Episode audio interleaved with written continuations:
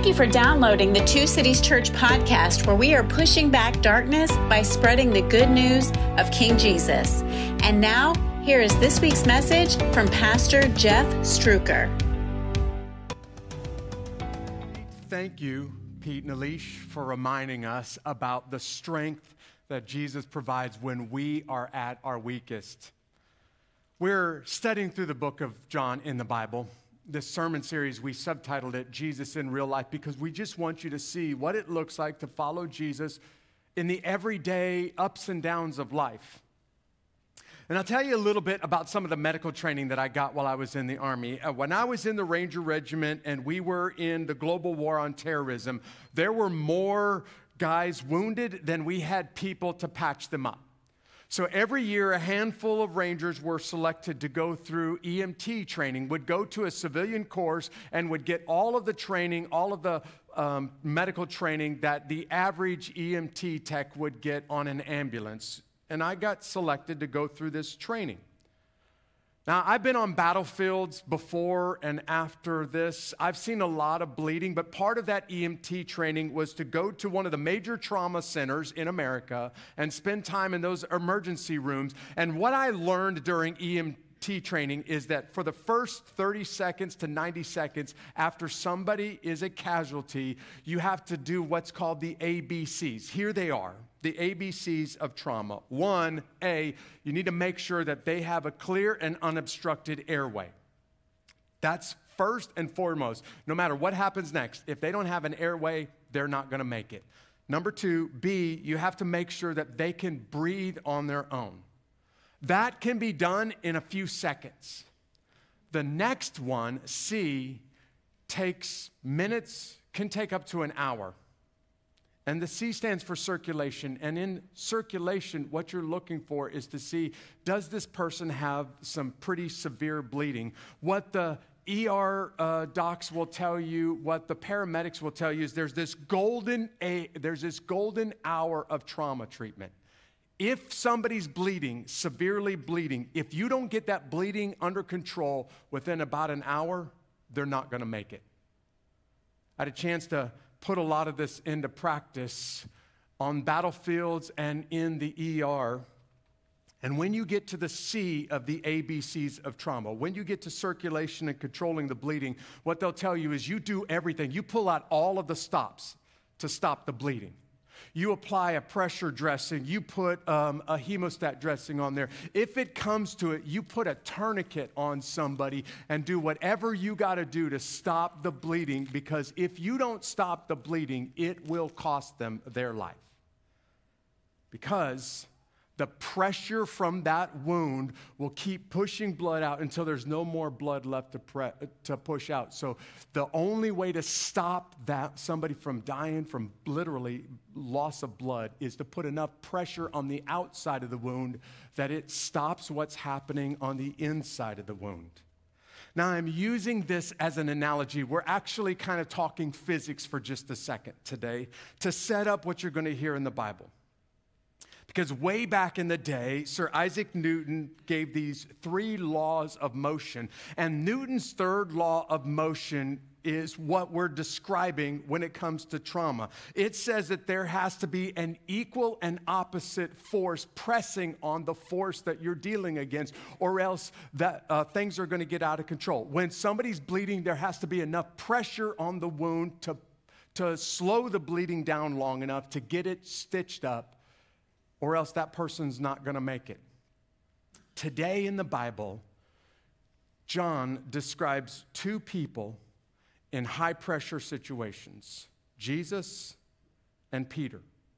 And today you can you see a night and day difference between the way these two people handled the pressure of Jesus' arrest and Jesus' uh, trial here in John chapter 18. I just want to explain to you where I'm going with this whole sermon, so I'll give it to you in one simple statement. When you've been wounded, there needs to be some pressure that helps you deal with that wound.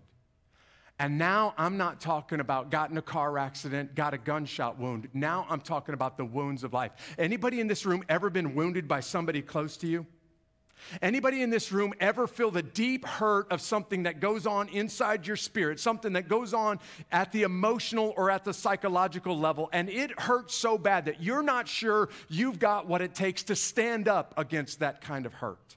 What the Bible is going to describe today is how Peter reacts when he's wounded and it looks very different than the way Jesus reacts today when Jesus is wounded. And chances are everybody in this room looks like one of these two. When the pressure's on and when you're wounded, wounded by your enemies, that hurts. Wounded by your friends and your loved one, those cut a lot deeper. That hurt goes a lot deeper, and those kind of wounds are really, really hard to get over. So we're going to dig into John chapter 18. This is the part of the book of John where Jesus has just been arrested in the garden, and now the trial begins. And Peter is part of this description of how this thing starts. John chapter 18. There's a couple of wounds that we're going to look at today, and one of the wounds that we see first is self inflicted. This is Peter who wounds himself by asking for something that he has no business asking for. And when he gets it, it is not at all what he hoped he was going to get. For some of us out there, this is the moment that you've been praying for. You've been asking God for this relationship, for this job, for this grade at school, for this degree. And when you get it, it totally lets you down. Well, it does worse than let you down. It leaves you hurting because what you were asking for when you finally got it, it was not at all what you thought it was going to be. Listen to Peter's, listen to how Peter reacts at the beginning of this trial. We're going to be in John chapter 18. If you got a paper Bible, you can flip open to verse 15. And if you're following along in the mobile app, those sermon notes and the scriptures are right in front of you. So here's how the story begins Simon Peter was following Jesus as was another disciple. Now, I need to describe this other disciple because he's not named today, but this disciple pretty much wants you to know he's a big shot. He's got some pretty big connections. He's a big deal, and Simon Peter's not. And I'll just tell you, John is talking about himself right now, right? Let me tell you how awesome I am compared to Peter. Simon Peter was following Jesus, as was another disciple. We'll just call him John, the guy who writes this story. And that disciple was an acquaintance of the high priest. So he went with Jesus into the high priest courtyard. But Peter is a loser, and Peter doesn't get to go in. But Peter remained standing outside by the door. So the other disciple, you know the one I'm talking about, the one who knew the high priest, who was friends with some bigwigs? He went out and he spoke to the girl who was the doorkeeper and brought Peter in. I want to pause and leave the scriptures on the screen for just a second. And I want to kind of describe best I can what I think is happening with Peter. If you were following last week, Jesus is in the Garden of Gethsemane. He's praying when the guards come and they arrest him. And Peter's first reaction is to try to handle things on his own. Actually, I think he was trying to protect Jesus. So Peter pulls out a sword while he's in the garden, and Peter starts hacking and slashing, thinking that he's going to be able to rescue Jesus by physical force. And if you're with us last week, you heard Jesus command Peter, Put your sword away, Peter. In fact, even heal the ones that Peter wounded with the sword. Because Jesus knew this is the plan the Father's laid out for me. Peter, I know you don't get it, but this is the plan. Now, if you following this story in the other three gospel accounts of the Bible, Matthew, Mark, and Luke, they're going to follow Peter from the first time that he goes into the courtyard to the end. Jesus predicted, Peter, when the pressure's on, you're going to deny me.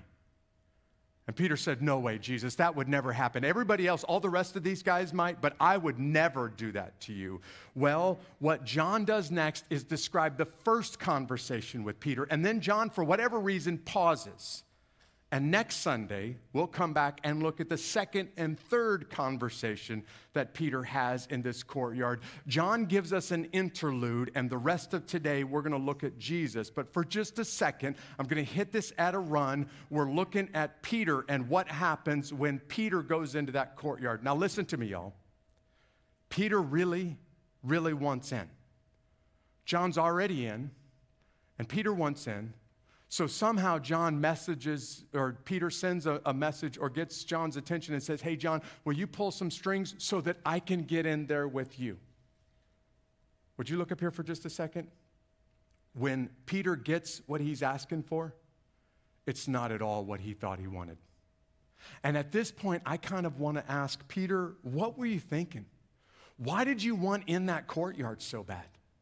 Were you just being nosy and wanting to know what's going to happen to Jesus next? Did you think that you could follow Jesus and protect Jesus in that courtyard? Because what happens next, Peter, is an absolute disaster. When the pressure's on in that courtyard, you buckle under the pressure. What were you thinking when you asked God to give you the opportunity to go into that courtyard and to see the trial firsthand? And that's where we pick up the story this is a servant girl. No power, no danger to Peter whatsoever.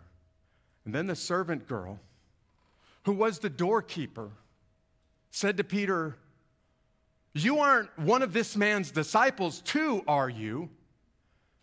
And listen to Peter's answer I am not. Say those words out loud.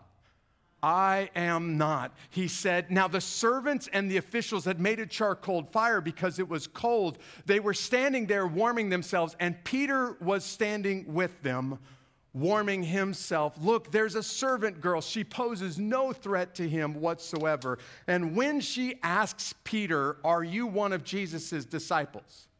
Immediately, he lies and tries to cover his own skin. Whatever he wanted or whatever he was looking for to get into that courtyard, he found something very different when he got in there. And my guess is everybody in this room has experienced what Peter went through.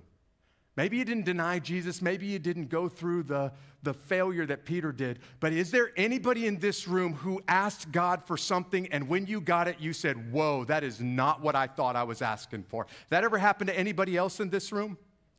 Thank you for the three or four people that that's happened to. Sometimes when you ask God for something, He's going to tell you no. That's not a good thing that you're asking for. It may look good to you, but I know something that you don't know. And if I were to give that thing to you, it would be really, really bad for you. And hearing no from God hurts. But sometimes you're going to ask for something from Him, and He's going to say yes and you're going to get exactly what you asked for. Be careful what you pray for because you just might get it. And like Peter, when you get it, it is not at all what you thought you were wanting. Here's what I'm trying to convince you your heart, my heart, can be distorted. If it can happen to Peter, it can happen to you, it can happen to me. And if you're not careful, your heart is going to start chasing after, ladies, listen to me, you're going to start chasing after a relationship. And when you're in the middle of that relationship, it is not at all what you wanted. Guys, it may be a job, it may be a, a degree, it may be a possession. And when you finally get that thing and you thought it was going to fill you up on the inside, it let you down. In fact, it made life worse for you. If you're not careful, I'll do you'll do what Peter just did here. And you'll get exactly what you were praying for. And when you got it, wow, that was a mistake. And I wish I never got entry into that courtyard so I wouldn't have made this epic failure that I make. We're going to pick up with the rest of the conversation between Peter and the servants in that courtyard next week. But I just want to warn you the way that you handle asking God for something and then getting totally disappointed by what you got from Him is to place your heart in God's hands and to say, God, I can't trust my heart.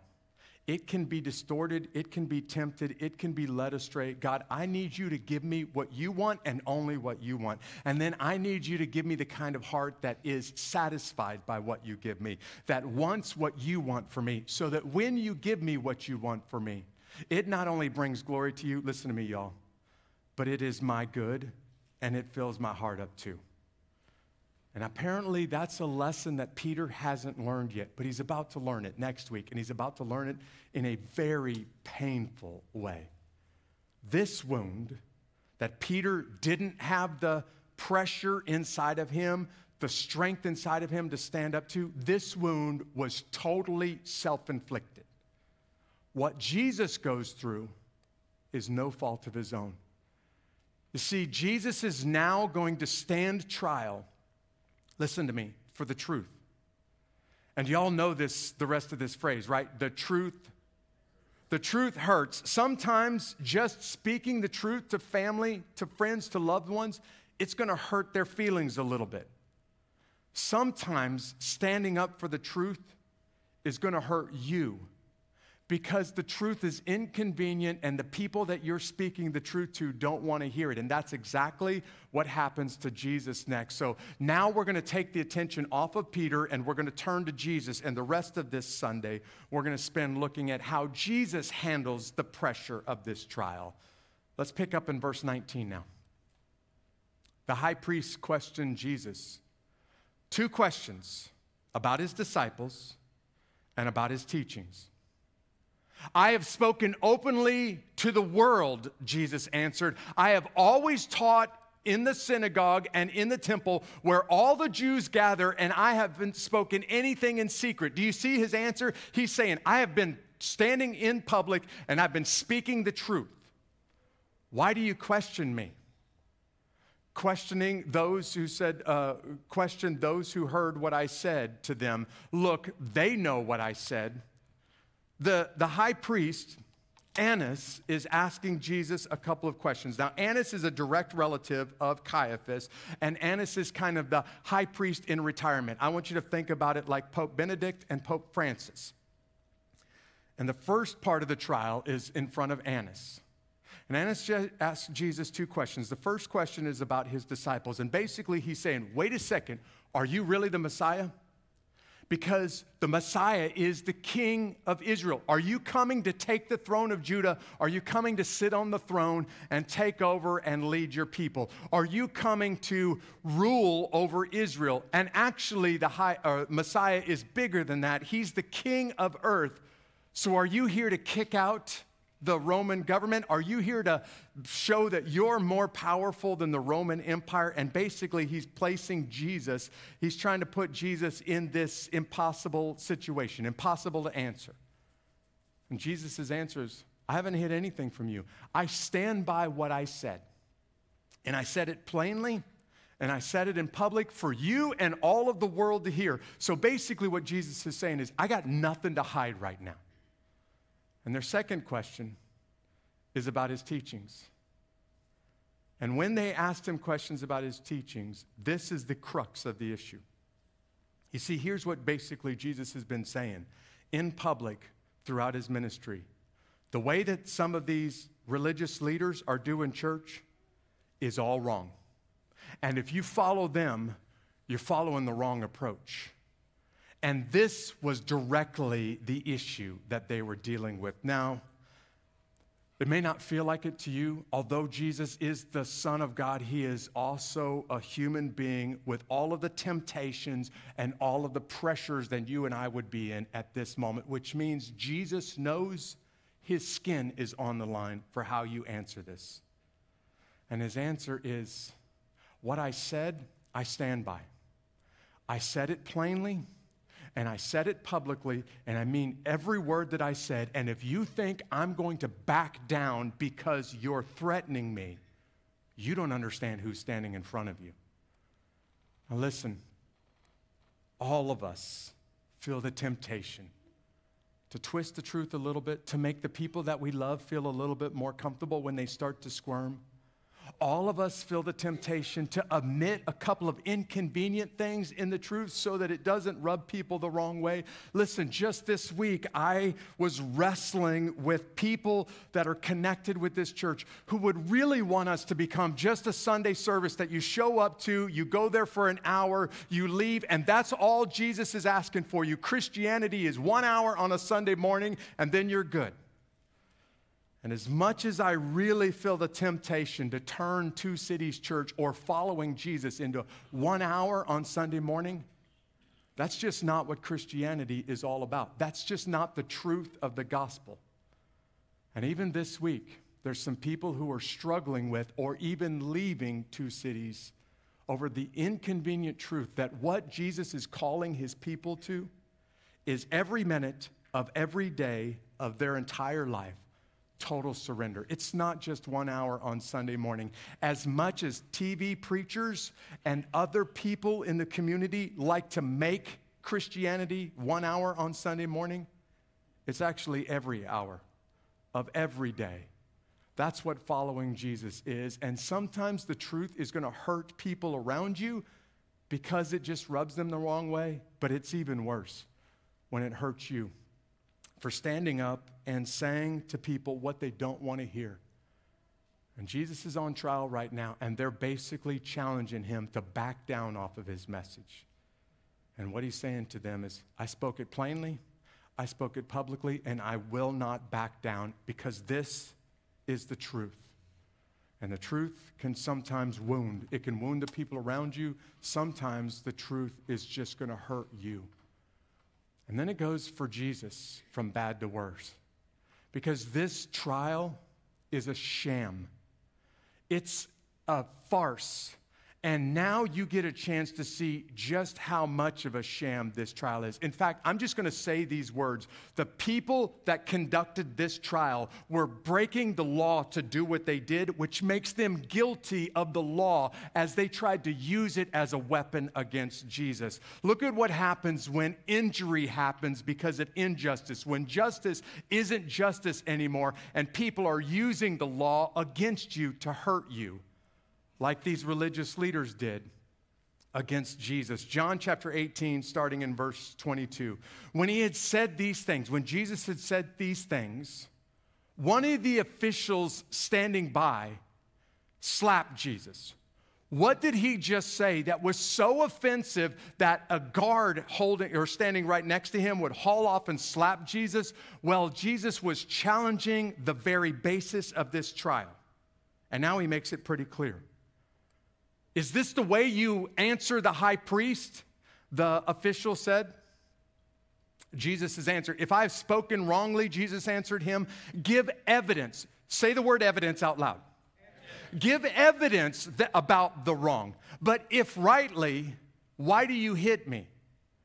And then Annas, who was at this point bested by Jesus, sent him bound to Caiaphas, the high priest the Son of God, with all power inside him, permits himself to be bound, allows himself to go through this sham of a trial so that this could ultimately accomplish God's plan for him. You see, there's basically two things that are happening right now that John wants you to be very clear about. They're asking Jesus about his teachings. And Jesus said, there are lots and lots of witnesses to what I've said. So if I said something wrong, if I broke the law by what I said, call your witnesses. Oh, you don't have any witnesses? Well, if we don't have any witnesses, then we don't have a trial. But if you're going to go continue through this farce of a trial, through this made up trial, then now give me your evidence show me, put the evidence on display for everybody to see where, I've, where I'm wrong and what I've done wrong. If you have no evidence and if you have no witnesses, then you have no trial. Why are we going through this injustice? And it goes from bad to worse for Jesus because at first he's just being accused, and now it goes to being bound and abused. The guard that's next to him abuses Jesus and starts to slap Jesus around. And this is nothing compared to what John is going to describe Jesus going through next. And I cannot help but think, I'm not a vindictive man. But I cannot help but wonder what did that guard, what did those religious leaders think? What was the look on their face when they died? And stood in front of the King of the universe at the judgment seat of God and recognized him face to face, the one that was standing in their midst, that they're condemning and they're abusing because his message is offensive to them. And he's saying, the way that you're doing church is all wrong. You see, following Jesus, following God is all about a heart radically surrendered.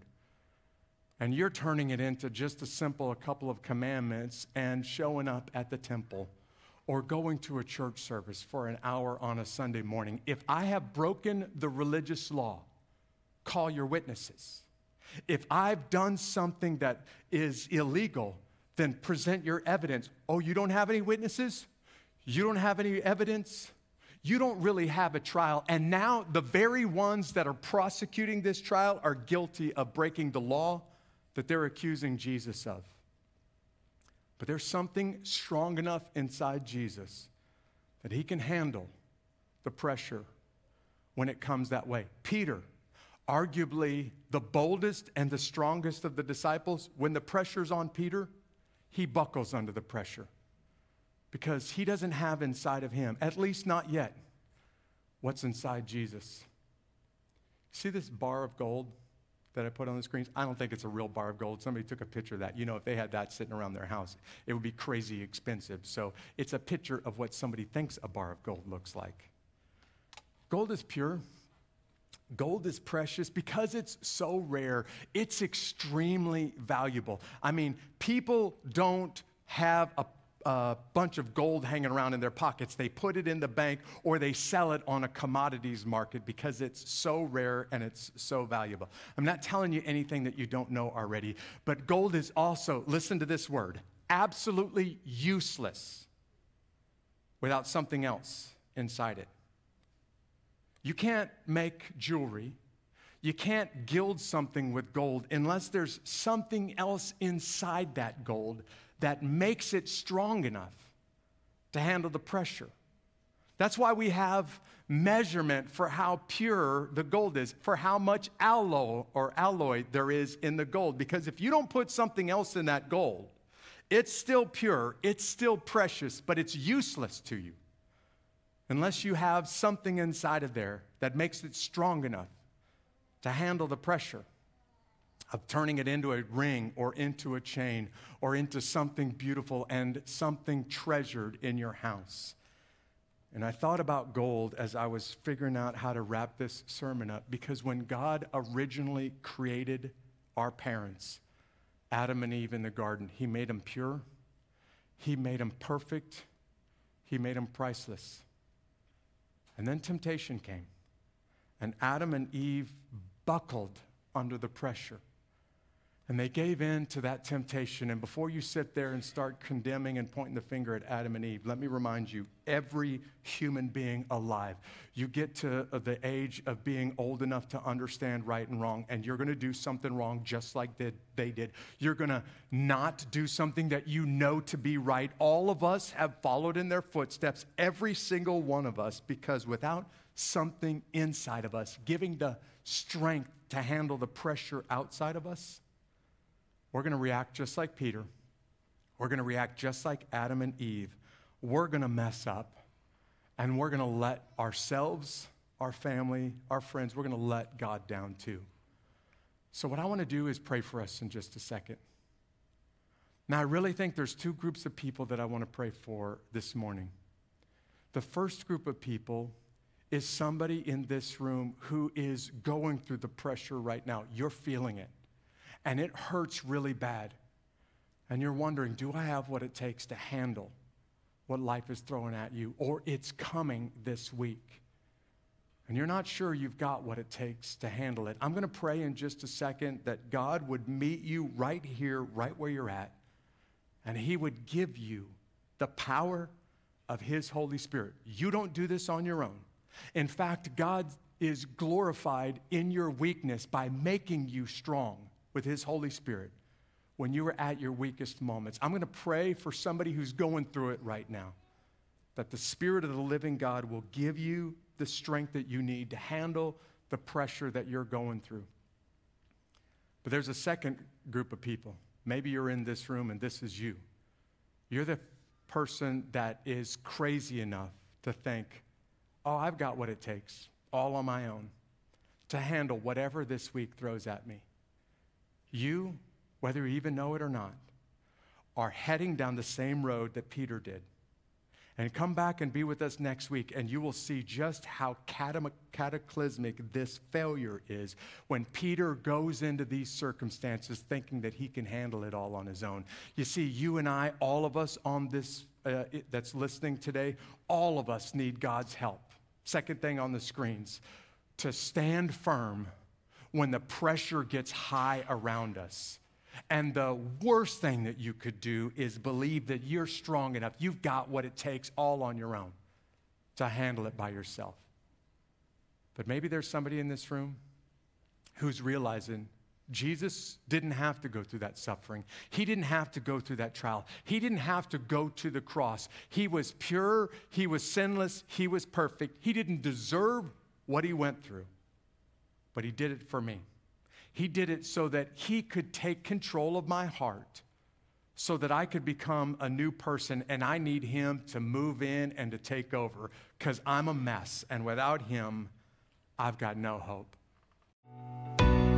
We hope you enjoyed this message. Don't forget to subscribe to our podcast and to stay in touch by joining our email list through the link in the show notes. Have a great week.